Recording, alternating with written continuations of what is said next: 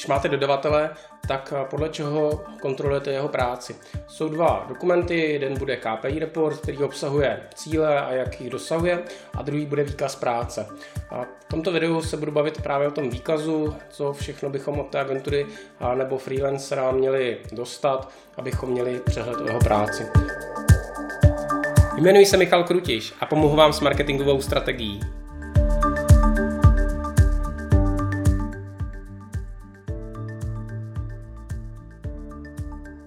Výkaz obvykle um, obsahuje několik částí. Typicky je tam čas na schůzku, nebo že se konaly nějaké schůzky, případně nějaká komunikace.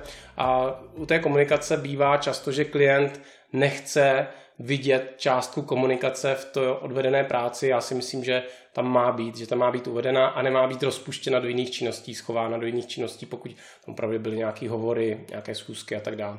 A druhou částí práce je nějaká, výkazuje nějaká část, která se dělá běžně. Je to ta hlavní náplň, je to nějaká buď optimalizace PPC kampaní, tvorba e-mailingových kampaní, komunikace v link buildingu s nějakými partnery a podobně. To je nějaká ta obecná část, která by pravděpodobně někde měla být ještě rozpadnuta do konkrétních věcí, které se teda děly do nějakých bloků. Potom je tam další část, to jsou nějaké mimořádné věci, které se děly třeba pouze v tomto měsíci a měly by být odděleny, aby ten klient já jakožto marketingový ředitel viděl, že tahle část třeba je mimořádná a příště se nebude opakovat, protože to souvisí s budgetem, to jsou různé setupy nových kampaní, za zakládání nových účtů, prostě nějaké mimořádné věci, aktivity, které eh, u té běžné spolupráce třeba nebývají. A to znamená, my máme, eh, máme už skupinu sůzka komunikace, nějakou obecnou, běžnou, klasickou práci toho člověka a pak máme ty mimořádné věci. A zrovna agentury jsou velmi poctivé v měření toho času, protože oni jsou většinou živy, nebo ty výkonnostní agentury PPC a podobně, jsou živy právě tím prodejem toho času, takže si poměrně pečlivě měří ten čas. A co je zajímavé vědět u agentury je, že vy takhle dostanete seznam těch činností a ještě tam bývá často account.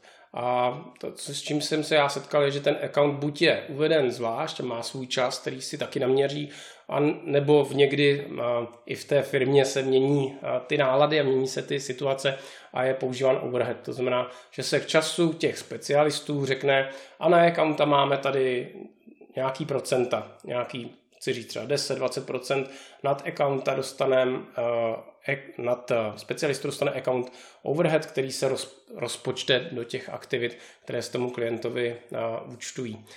Důležité jak u té agentury je vědět, že když jede na tu schůzku, tak jestli si započítává, nezapočítává čas na tu schůzku a, a další věci, které s tím souvisí. To je dobré mít docela vyjasněné, protože pak se nestávají věci, kdy když klient začne řešit konkrétní položky, tak se dojde k tomu, že mají nějaké divné hodiny, že třeba schůzka, která trvala dvě hodiny, najednou v tom výkazu je jako tříhodinová a to dochází právě k tomu, že ta agentura optimalizovala třeba ten čas a právě těma overheadama a podobnými věcmi a pak to vede k nepříjemným situacím, který je výhodné se prostě oprostit. Ne všechny agentury a ne všechny činnosti se vykazují přímo hodinově, potom tam není přímo to, kolik která aktivita stála hodin, protože máte třeba paušál, ale vás stejně zajímá nějakým způsobem, co se dělo, to nějaký log činností, jaké byly ty aktivity, které se děly. A souvisí s tím a také to, že by tam měl být u toho výkazu měl být plán na příští měsíc, to znamená, co se bude dít dál. A tam je důležité, aby ten výkaz byl hned na začátku dalšího měsíce, aby se tam mohl udělat i ten plán. A souvisí s tím, jak si tu agenturu řídíte. Rozhodně byste měli se s agenturou vidět osobně, každý měsíc alespoň jednou, pokud ne častěji, a tam mít schůzku, která bude trvat klidně jenom půl hodiny, hodinu a domluvit se, co se bude dít dál.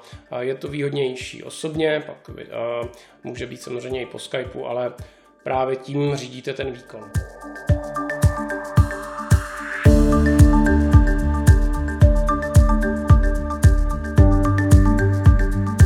Podívejte se na moje další videa o marketingové strategii.